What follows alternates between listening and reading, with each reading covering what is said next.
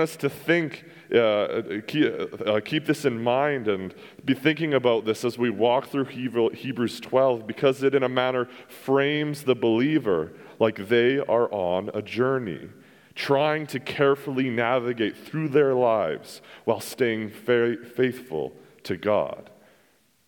This scripture also explained to us why this journey of faith is so much more important than any other task or goal we could set in our minds or, uh, or we could have in our lives. And it also explains how Jesus has an integral role as the trailblazer of this journey that we take.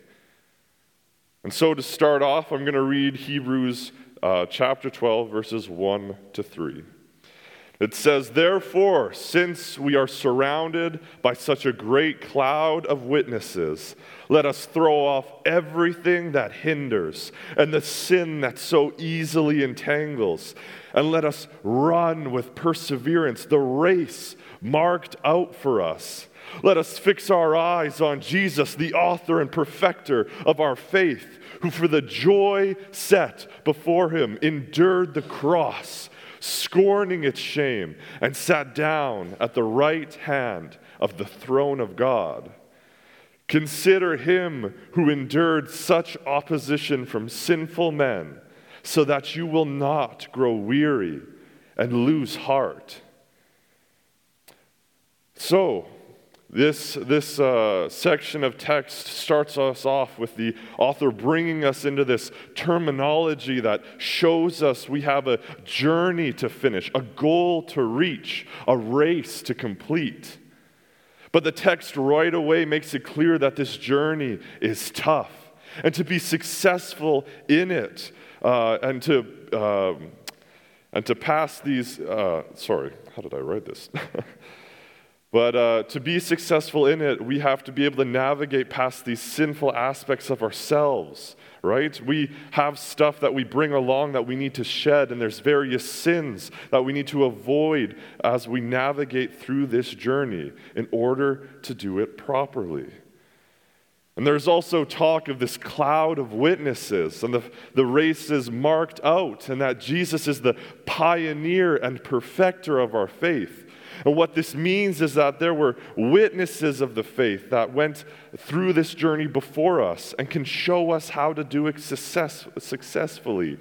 But there is one ultimate example of a person who navigated this journey of a life in faith perfectly, and that is Jesus Christ.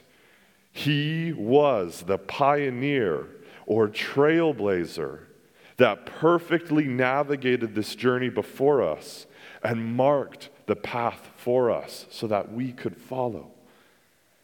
We have a journey ahead that can be treacherous because of the sin we bring along that weighs us down, or the sin that is waiting to snare us. But we have the perfect example in Jesus of how to take on this journey in a successful and faithful way.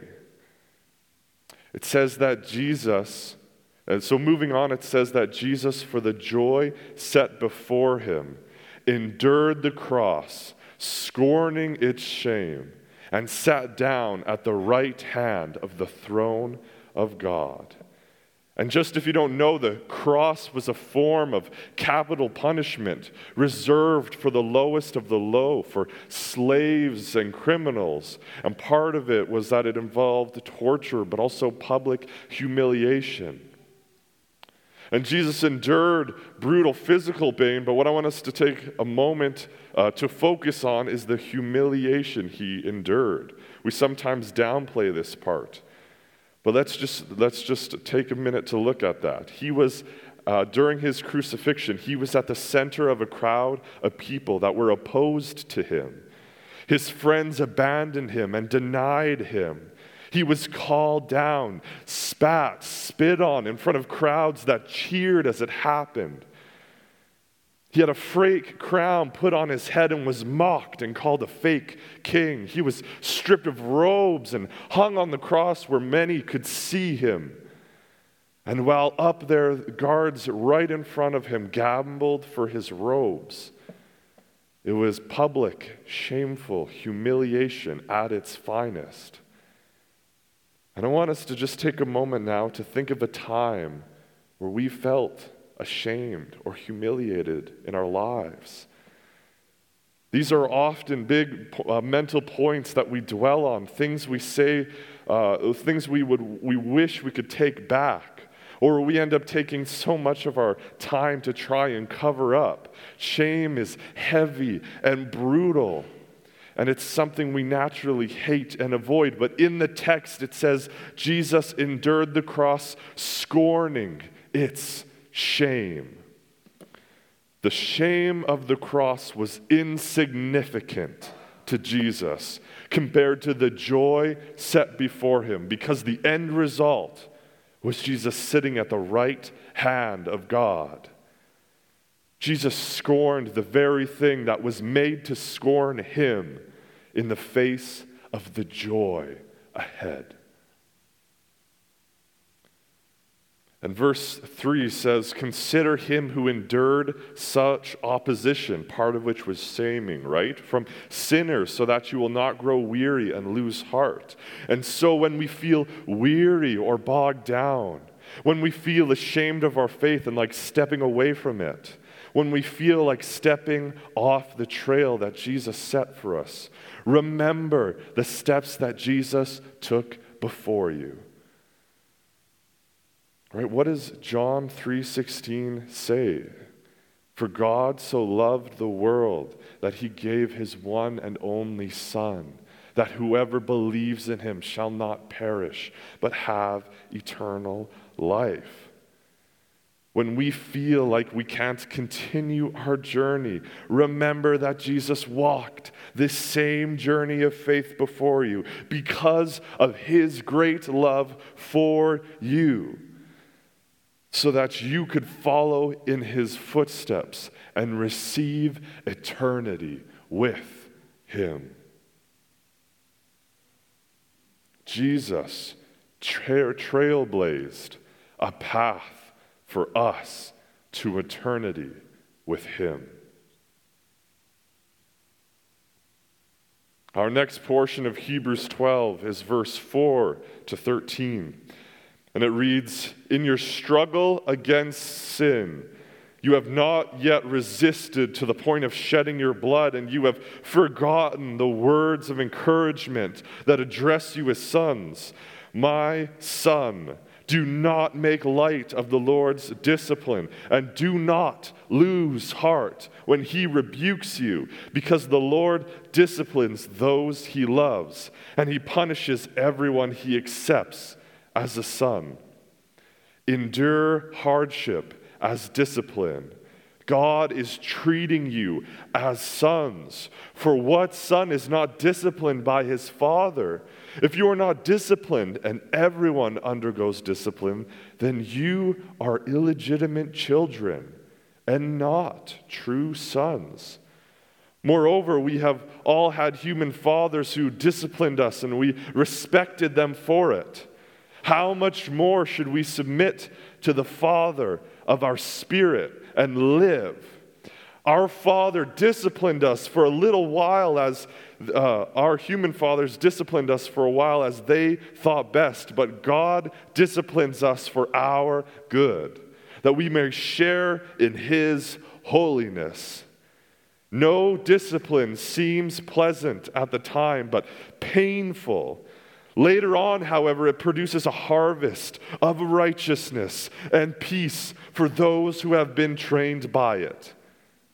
Therefore, strengthen your feeble arms and weak knees. Make level paths for your feet, so that the lame may not be disabled, but rather healed. And we're shown in this text that the original hearer is in a present struggle against sin and that they were told to reflect on uh, an aspect of God's discipline as encouragement.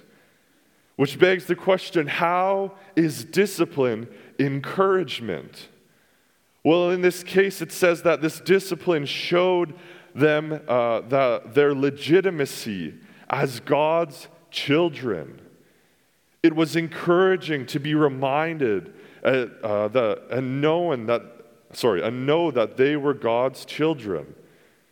And a part of being God's child is receiving his discipline. And this le- le- uh, lends us to think of the mentality about God. How do we treat an earthly parent when they discipline us? Right? There's usually an aspect of respect, often very begrudgingly, right? But for the parent, that comes, uh, the respect does come after it. And in the passage, it makes it clear that there should be a further respect and obedience to our God because of his discipline that is so much greater than what we would have from a human parent.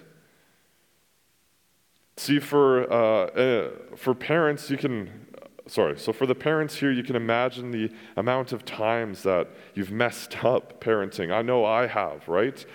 And this is another aspect of how God's discipline is different.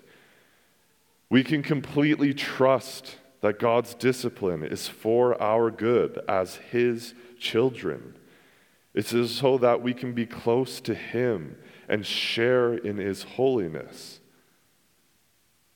So, as for the discipline itself, there's a lot of language in the Bible that talks about looking at the difficulties believers encounter in our lives as training and moral development. So, God can redeem the pain we experience in our lives, using it for good. God is never the source of evil, but can turn evil inside out, utilizing it for His great purposes. And the ultimate example of this was Jesus on the cross. Again, right? The evil of the sinful intention of man was being used for the greater purpose of the redemption of mankind. So we find ourselves looking again to Jesus and see that he trailblazed the path of true sonship to God by acting obediently to him through enduring the hardships that he was asked to in his life. In Hebrews 5 8, that we read previously, it says, Son though he was, he learned obedience from what he suffered.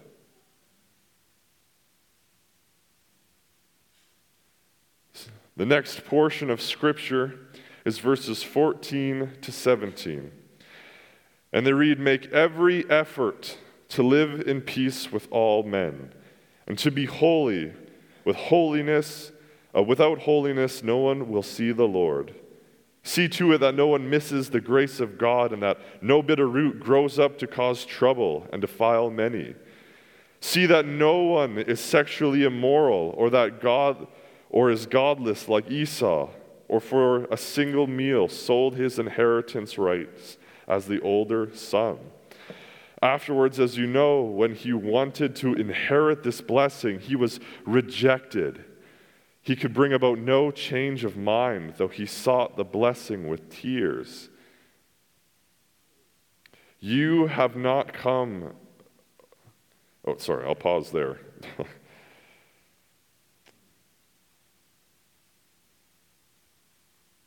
and so, 14 to 17 Let's keep that in our minds. But in the previous section of 413 that we just went through, it said that God disciplines us as his children because he loves us. It's a hopeful message. And in this, we are told that as children, there will be an inheritance, sharing in God's holiness, being with him for eternity. Now we come back to what we just read. This inheritance is something that should be treated as a prized possession that it really is. See, in this story, in the text of Esau, he trades the familial inheritance of the eldest son in his story for instant and temporary gratification. See, after we, uh, Esau wishes he could have his inheritance back, but in the circumstance, he reaches a point of no return where there was no way to get it back again. And we need to heed this warning and not give away our faith for a foolish or small reason. We need to cling to it like the precious gift that it is. We don't want to die without us. That's us reaching our point of no return. And then in that, not receive the inheritance promised with no way to get it back. And an incredible part of this text is that in our understanding of our own inheritance, we are asked to be making sure that no bitter root shows up among us. And this means that we are keeping an eye out and seeking out those who are, uh, we feel and can see stepping away from their relationship with Christ, that are stepping off the trail and giving away their inheritance. As a community of believers that know their inheritance, we should seek to do uh, what we can to help bring peace to the circumstance of those about to give it away. And we do this by helping bringing them back onto the trail that Jesus made and navigated for them. So, our next portion is verses 18 to 24. And they read, You have not come to a mountain that can be touched and that is burning with fire to darkness, gloom, and storm, to a trumpet blast, or to such a voice speaking words that those heard it and begged no further word be spoken to them, because they could not bear what was commanded. If even an animal touched the mountain, it needed to be stoned. And this sight was so terrifying that Moses said, I am trembling with fear. But you have come to Mount Zion, to the heavenly Jerusalem, the city of the living God. You have come Uh, to thousands upon thousands of angels in joyful assembly, to the church of the firstborn, whose names are written in heaven. You have come to God, the judge of all men, to the spirits of righteous men made perfect to Jesus, the mediator of a new covenant, and to the sprinkled blood that speaks a better word than the blood of Abel. See to it that you do not refuse him who speaks. If they did not escape when they refused him who warned them on earth, how much less will we? If we turn away from him who warns us from heaven. At that time, his voice shook the earth, but now he has promised once more, I will shake not only the earth, but also the heavens. The words once more indicate the, rem- uh, the removing of what can be shaken. That is, created things, so that they cannot be shaken, uh, so that so what cannot be shaken may remain. Therefore, since we are receiving a kingdom that cannot be shaken, let us be thankful and so worship God acceptably with reverence and awe, for our God is a consuming fire. In this, I'm going to just read a, t- uh, uh, a small portion again. Verse 18, it says, You have not come to a mountain that can be touched, and that is burning with fire, to darkness, gloom, and storm, to a trumpet blast, or to such a voice speaking words that those who heard it begged that no further words be spoken to them, because they could not bear what was commanded. Even if an, if an animal touches this mountain, it must be stoned. The sight was so terrifying that Moses said, I am trembling with fear. This first mountain is referring to Mount Sinai when the Israelites interacted with it in their wandering of the desert. But just look at the atmosphere of it. Everything about it screams unapproachability. There was separation, and it was separation that was our fault in our unholiness. Because we sinned, we could not approach God. But listen closely to this analogy of the second mountain. But you have come to Mount Zion, to the heavenly Jerusalem, to the city of the living God. You have come to thousands upon thousands of angels in joyful assembly, to the church of the firstborn whose names are written in heaven. You have come to God, the judge of all men, to the spirit of righteous men made perfect, to Jesus, the mediator of a new covenant, and to the sprinkled blood of that speaks a better word than the blood of Abel. This second mountain is incredibly welcoming it's joyous and celebrative. Theologians describe it as a festive atmosphere. It's a place you want to be, it's a place that you want to end your journey. What is waiting for a person in relationship with God is a loving, approachable, awe inspiring experience of God made possible by Jesus. It says that Moses was the terrified and imperfect mediator of this first mountain, representing the first covenant. And Jesus is the perfect mediator of the second mountain. In verse 24, it says, Jesus, the mediator of a new covenant, and to the sprinkled blood that speaks a better word than the blood of Abel. And Abel was a biblical character that was killed by his brothers, and his blood was the evidence of a sin, a murderous sin, taking place. Whereas Jesus' blood, what brought about the new covenant, is evidence of death being beaten. Jesus blazed the trail for us to this mountain through his perfect life, death, and resurrection. Jesus made it possible for us to enter into eternity with God, where there is joy and excitement and festivity. Jesus is the greatest trailblazer of all time.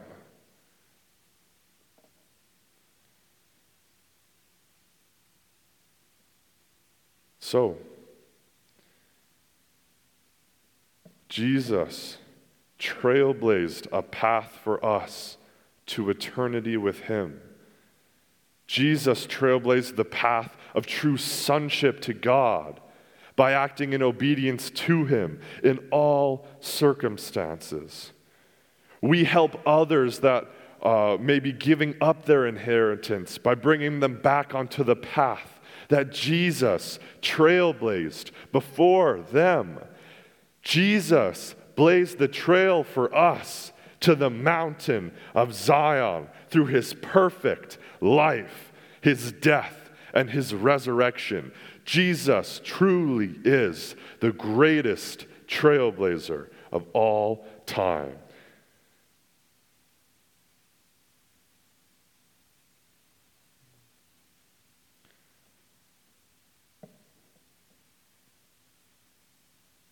Let's pray together to close. Just contemplate the reality of that. Lord, God, Jesus, you are incredible. You're loving and powerful and immense. And an encounter with you, God, in this time of a new covenant made possible by Jesus, an encounter with you is joyous. Lord, there's just this incredible connection we're able to have with you, this intimacy we're able to have with you. And when we are struggling in life, Lord, you set a path for us that you've marked out for us. And though sin may try and snare us and our own burdens pull us back, God, you show us how to navigate that path. Because Lord, you sent your Son to die on a cross for our sin as the ultimate trailblazer, as the ultimate man to go ahead of us and show us how to navigate through our lives. And I just pray we go through this next week enjoying the reality and truth of that and following the trail you've set for us. Amen.